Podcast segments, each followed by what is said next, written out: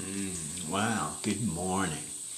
I'm very excited to say, well, I'm excited to say the next episode coming up uh, was simply to discuss uh, that book, Unlimited Mind, another chapter in there, and as it relates to practice and um, the Heart Sutra, impermanence, mindfulness. Uh, but the reason why I really enjoyed it is the author broke down the word samadhi and looked at the roots. Uh, Sanskrit, Pali, I may have mentioned it yesterday, that um, I never really thought of some of the things that I uh, chose to apply my time to during Corona. One of them was uh, to study the Pali language. Pretty important, uh, not just because it was what the original sayings of the Buddha was uh, written down uh, in the language it was used, but arguably more importantly, uh, because of the meaning. I was just watching, listening to a podcast about the Chinese history. The host mentioned that he felt bad for anybody that had to get their knowledge from uh, translations or worse, maybe a translation of a translation.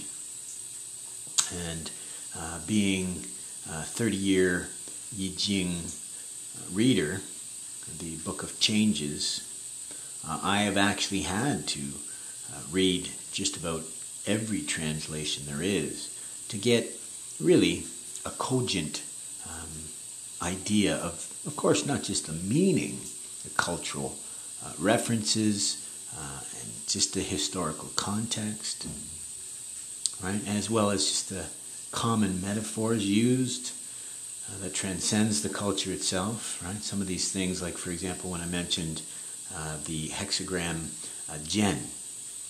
Uh, Zhen also means straightforwardness, but that's in the northern Chinese dialect, something that may not even be understood at this point, even within mainland China. Because keep in mind, uh, as as late as the 40s, there were no minimum of uh, 200 plus, near 300 actually, uh, different ethnic uh, minorities in China itself. Now, this predates um, Mao uh, putting his well, this predates Mao changing what the Chinese felt was historically the Chinese Empire. Things like Xinjiang region and Tibet, uh, none of which arguably were ever a part of China. Uh, they were, uh, what would you say, west of the Jade Gates. So, uh, you know, I mean, always a part of the Silk Route, but part of China and then if we want to talk about dynasties, was China really ever uh, united except for during the Yuan and the Mongolian? I mean, we commonly, I laugh, I was reading on the Wikipedia page, and it was talking about uh, Chinese or 97 point something Han and what, what have you. And I just laugh. I mean, you got your Hakka people, you have, uh, uh, I mean, even the east coast of China itself um, because of, I mean, Shanghai alone being an international city for a few hundred years, just in modern context. And you look at the Korean people being the originators of the Japanese people, not the original, right? The Jomon period and after, uh, they attribute the people that came to the, the islands uh, as being maybe the originators of the Korean people. But this is where it gets kind of interesting, right? Same as the Mongolians. It's absolutely hilarious to think that anybody uh, in proximity to the uh, the Asian steppes would uh, be 97% Han Chinese when we all know the Mongolians uh, have uh, have got their genes into just about everybody, and this is even global at this point almost everybody, certainly in that area, can trace um, themselves back to uh, to a Khan. So, why do I mention this? Uh, right? I mention it because Sanskrit was known to possibly come down from the north, not India itself. Right? So, for me, I like the Pali language. Because, uh, I mean, the language was designed uh, to mark down the sayings of the Buddha. I mean, not unlike nearly every other tradition, you have a mixture of attributable sayings, and as I said this morning uh, in another uh, speech, a little lecture I gave, I was discussing how, um, well, first, Buddhism is made up of what we call the triple basket, Tripitaka, Pitaka, the basket. Uh, they like threes, right? As I said, the triple jewel. And that's part of what the podcast is going to be today. I'm going to talk about mantras, uh, one of the original mantras. Uh, and I'm going to talk about how Sanskrit and Pali have gotten confused. It's not, not even strictly a modern, it's, it's become confused just like right the source of Sanskrit and, and uh, the influence of Buddhism and Taoism. Uh, it's gotten confused because here one of the very first mantras of Buddhism was Buddham, right? So that's the Buddha, uh, the accusative form with the M, Buddham. And you have Sharanam, or is it Saranam? It is Saranam in Pali.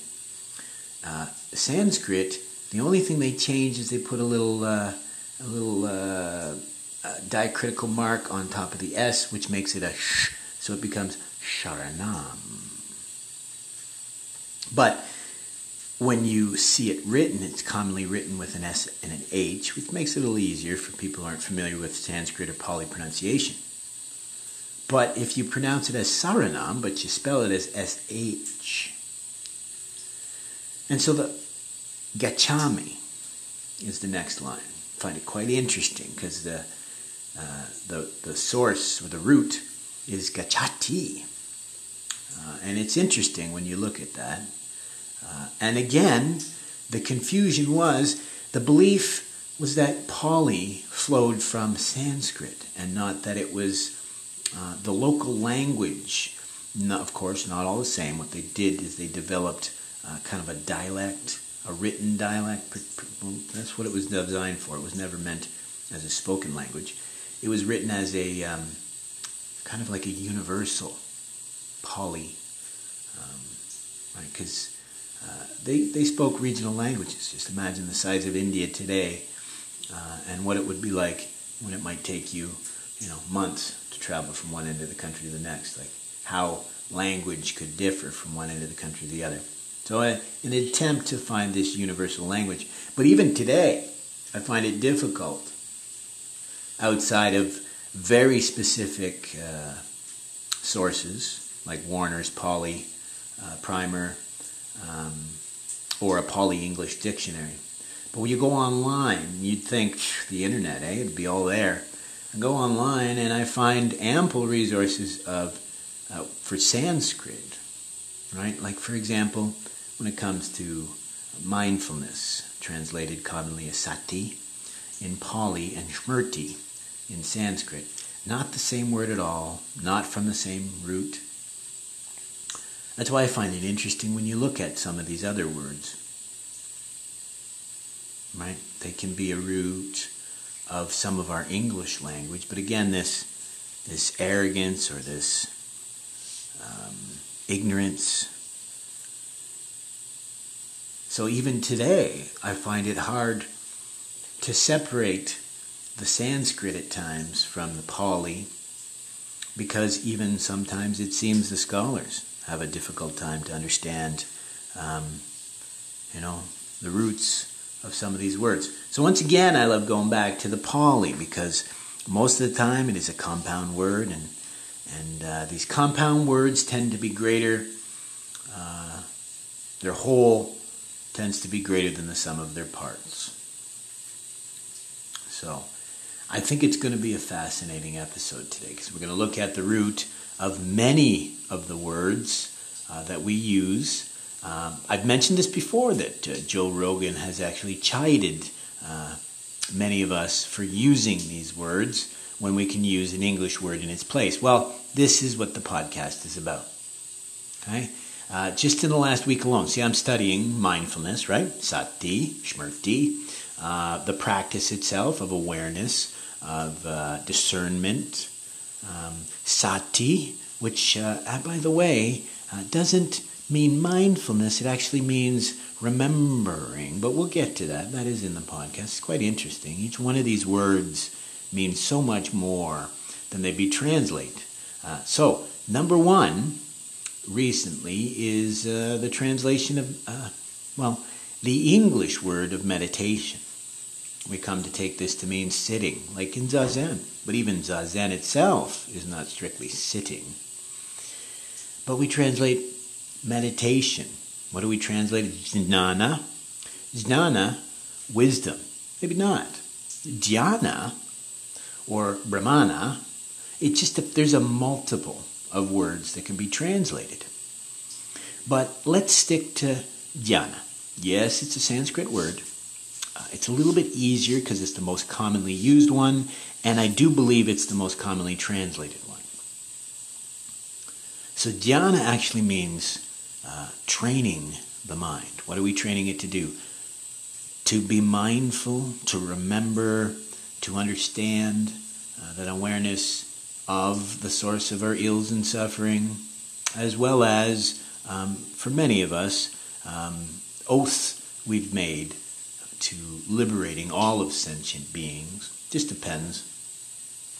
But again, it flows back to that Shraddha, Shraddha that I mentioned. So Shraddha, faith, commonly translated as faith, but that is a disservice because Shraddha absolutely means both faith and commitment and concerted effort, kind of like what I translated from the Tao yesterday. Yes, you want to be passionless so that you're not carried away by your emotions or by your eyes, as the poem mentioned. But more importantly, you need um, you need you need effort and action, intention, right? So it's it's completing the task, it's completing the task correctly, it's having the right intention throughout that task. So that's why we talk about remembering. What are we remembering? And remembering that we must always be working towards this. This is why Krishna explained how important uh, karma yoga was as opposed to jnana yoga or just wisdom or knowledge yoga. You can sit and contemplate, right? Uh, you can achieve this same liberation, but it's walking amongst others that truly tests us. How often do you hear someone who says they are incapable of sitting or even achieving uh, a quieting or a stilling of the mind because of all the noise and the hubbub around them, or they're just unable to still their own thinking? Well, it's a shortcut to go and step away from all of these distractions and sit on your pillow, or to fix one's mind on mantra. You may reduce your suffering and your distraction, but are you keeping to the goal? A goal of distracting the mind with discernment and awareness, being able to see the true nature of our distractions, of our delusions through to, you know, the true nature of reality. Right? So here we are. We're looking at language that has been designed uh, specifically to share. Share what? These truths of our existence, uh, of our dukkha, which uh, is just our dissatisfaction, our suffering at the hands of our own ego, our own delusions, our desires, misplaced desires. But once again, instead of using language to translate, what does translate mean? It's not simply to change one word to another, it's to transport the meaning from one culture to another. right? So if you translate the words, the sounds, but you leave behind the meaning, the message, huh, what would Mr. McLuhan say about that? Right? The audience. The audience is who you're trying to reach. The message and the meaning is what you're trying to deliver. So if you get distracted and fixated on a particular word, for example, meditation, and even in the face of this word no longer even having the same meaning as intended, and worse yet, is now been uh, appropriated by uh, egos and uh, um, arguably uh, the exact delusion, um, not delusion, I apologize, um, the, the sort of sects that we were warned to watch out for. When, when you have people telling you that you don't have to be a vegetarian, not because of the no harm uh, or of the asking of alms, but simply because, well, you don't need to do that. You don't have to think about the importance of ahimsa or no harm. Or you'll have people tell you that mindfulness is not where it's at. Right? You just need to sit and it will come. All this flows from our own ignorance, right? Again, we start to use ego and go, well, this is the word that we're going to use. You know, we start to allow our delusions uh, to distract us. I mean, we got to remember that sentient beings are numberless, as are the entries, the entries to the Dharma of Nirvana. So, what does that mean? That means there are no two identical paths for these sentient beings to uh, to achieve liberation. So, for the West, um, to argue there's this meditation and it's this way of doing it, and you must do this, or another group arguing you can't, or you don't, or you shouldn't, or they didn't, or they won't, or they will. The idea is sharing the message, which is why I'm excited for the podcast.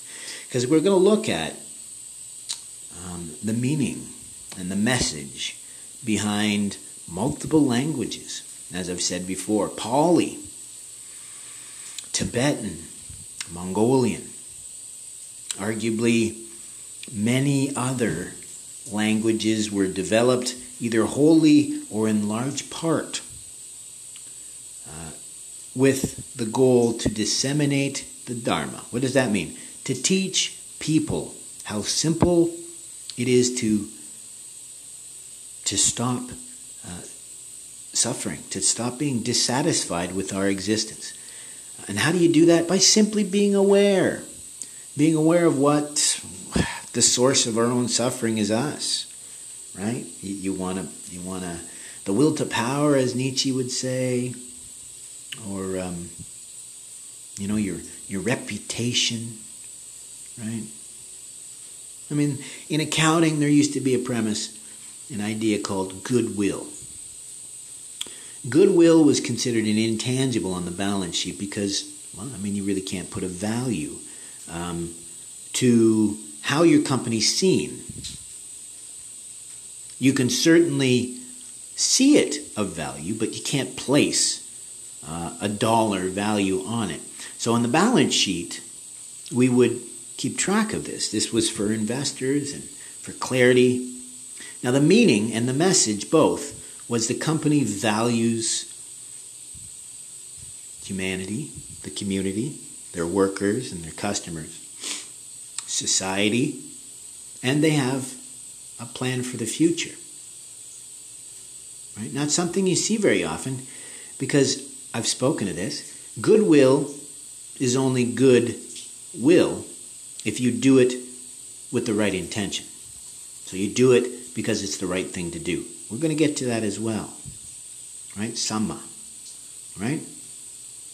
Sama, a Pali word meaning right or correct, just. It's what should be done. It's what provides the greatest utility in the end. Samapatti. Right?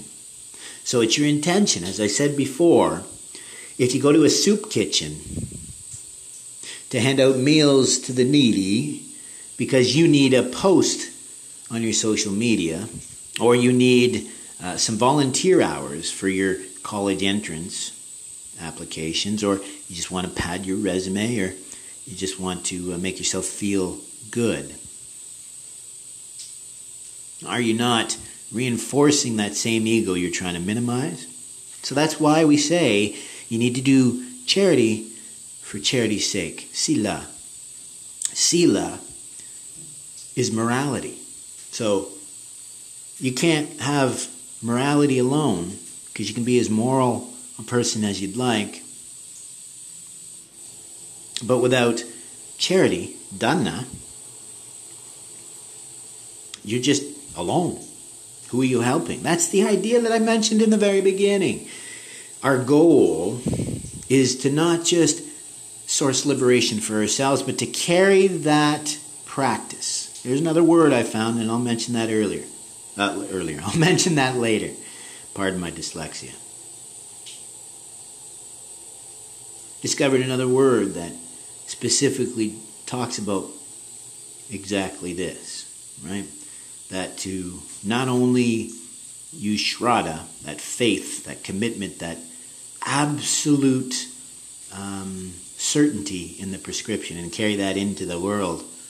Um, it's someone who embodies the Dharma, right? Not someone who proclaim, proclaims themselves to be a Buddhist and yet um, right misses the point right so what am i getting at here i'm simply trying to state that over and over again i see these complications being added to God, an overly simple philosophy of self. I mean, no further than that, right? The uh, the atta in Pali, which is the soul or the self, right? And we know that as commonly as anatta, right? But if you look at the translation of anatta, it's not it's not about no self or not self. Well, Even as I've often translated, I like not self because it gets the idea across a little bit better than the actual translation, right? No soul or no ego. Now, what do they mean by those two translations? It's important. It's important because, as I've said before, the Atman is used both in Jain uh, and Vedic, right, pre-Hindu uh, philosophy, and in the Buddhist philosophy. So you need to differentiate the difference between the Atman, which is the universal soul to the to the Hindu, the Jains. Uh, it's a little bit different, but I won't even go into that. But the Jains see it uh, similar, where they see a, a universal, um, uh, immutable soul. So the Buddhists don't see the Atman as a not uh, not self, you know, no soul, the anatta. I apologize they put the two definitions in there because it is no soul to the Hindus, but we're not so concerned with that use of the word soul. We know it to mean what we consider to be this self, this aggregate of parts that everyone shares, but we're so selfish that, hey, these are our parts, so this is me. But it's important in the Pali language uh, for them considering this was designed to disseminate the Dharma of uh, Buddha, it's important for us to understand this is not ego. So, this is why we're going to go through the marks of existence, because it's important, because you need to understand the three marks of existence impermanence. It's not ego, not self, and dukkha, dissatisfaction, suffering. Um, you know, unhappiness. We need to understand those three to understand the Four Noble Truths of Buddhism, uh, and actually noble truths that are shared across all of these belief systems, right? That there is a source to suffering. We're that source of suffering. That's why our existence, samsaric or otherwise, it's why all of our endeavors result inevitably in a dissatisfying result. Why happiness ends, right? Um, and it results in the reverse, usually unhappiness. So it's important not only that we understand what the original meaning and message of these philosophies are, but it's also important that we understand when we get ego or simply language that begins to get in the way of the meaning and the message. I mean, who is going to stand up for this and say, it's enough? It's enough. We're distracted by these words when uh, the meaning and the message uh, is being lost because of the source of these same sufferings that we're trying to limit. It's ego and self gratification and, and feeling that you understand this better than another and you know this guy doesn't get it. And I'm, everyone's guilty the same. I'm guilty of it myself so for me it was amazing to see when i'm just simply um, studying ganesh so i can explain how ganesh is even um, a demigod or a deity in the buddhist pantheon and why and i see how right these traditions just almost identical save for some different words. And then I'm trying to find kind of a universal definition of dependent origination. And that itself becomes difficult because not only does each sect of the Buddhists uh, have a different idea of how to explain it, it's either sometimes uh, more difficult to understand, like for example, the common the common uh, quote is uh, "This is that, and that is not this, and this is not that." You know what I mean? It's a lot of negation, right? Um, explaining something uh, by explaining what it's not. I mean, it's difficult. As I said in yesterday's podcast, when you have the human mind that looks for order in chaos, and when the world is chaos, that's literally what we're trying to teach, right? Because of our own, uh, it's either our own delusions or our own physical limitations. We don't perceive reality as it is. And all this requires to be uh, eventually eliminated, but at minimum reduced, is just acknowledging it, accepting it, and believing it to be true. And if you want to understand that the liberation will flow from it, that's that Shraddha, that faith with commitment and, uh, yeah, yeah, see, that's why it's important when we translate words like meditation. We don't simply say, well, it's sitting, or it's this, or it's that. It's important that we translate the meaning and we share the message. Same as Shraddha. We can't simply say it is um, faith, because it's more than faith and was intended to mean much more than faith. And if we strip it of its meaning, we lose the message. Thus, Again, it's not. Uh, well, the reason why I mention it is, uh, as I said, I was listening to the Chinese podcast, and it struck me that absolutely um, having to read uh, the Chinese philosophers uh, through somebody else's translations, and I'm lucky now that I have multiple translations of most of the works. But can we do that with, say, for example, the Christian Bible? Can we go back and read it in its original Aramaic? Or, or like which version of the Greek uh, Bible translation are we going to go back to? So I just find it um, find it a little peculiar that since we have arguably um, a source closer to the originator, right? We have uh, the Buddha's words that arguably were documented within either his lifetime or within a hundred years of his lifetime.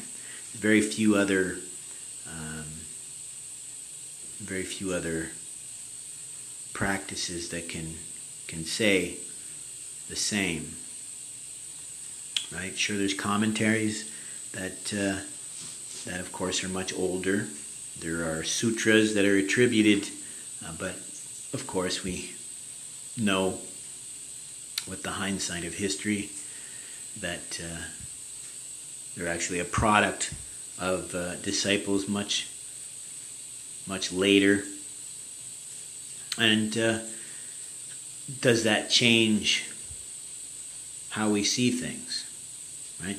So for me, I have to wonder because I'm going back here and I'm seeing just about every word. I mean, it started for for me when I realized uh, dukkha is is commonly translated as suffering and just suffering. I mean, just like shraddha, you're doing a disservice if you translate it to one word and you don't give uh, the true meanings. I mean, I recommend everybody to get themselves uh, a copy of A.K. Warder's Pali um, uh, lessons. I think it's the Pali workbook or the Pali primer. Pardon my memory, it's terrible. I mean, I was just reading it this morning, but I still can't remember. I recommend everyone get it because you'll see. Uh, what was the word I was looking at? Well, the Gacchami, right? One of the oldest mantras, right? I go to the Buddha for refuge, right? But if you look at the root of some of these words, right? Sharanam, Saranam, right? Sara, Saran,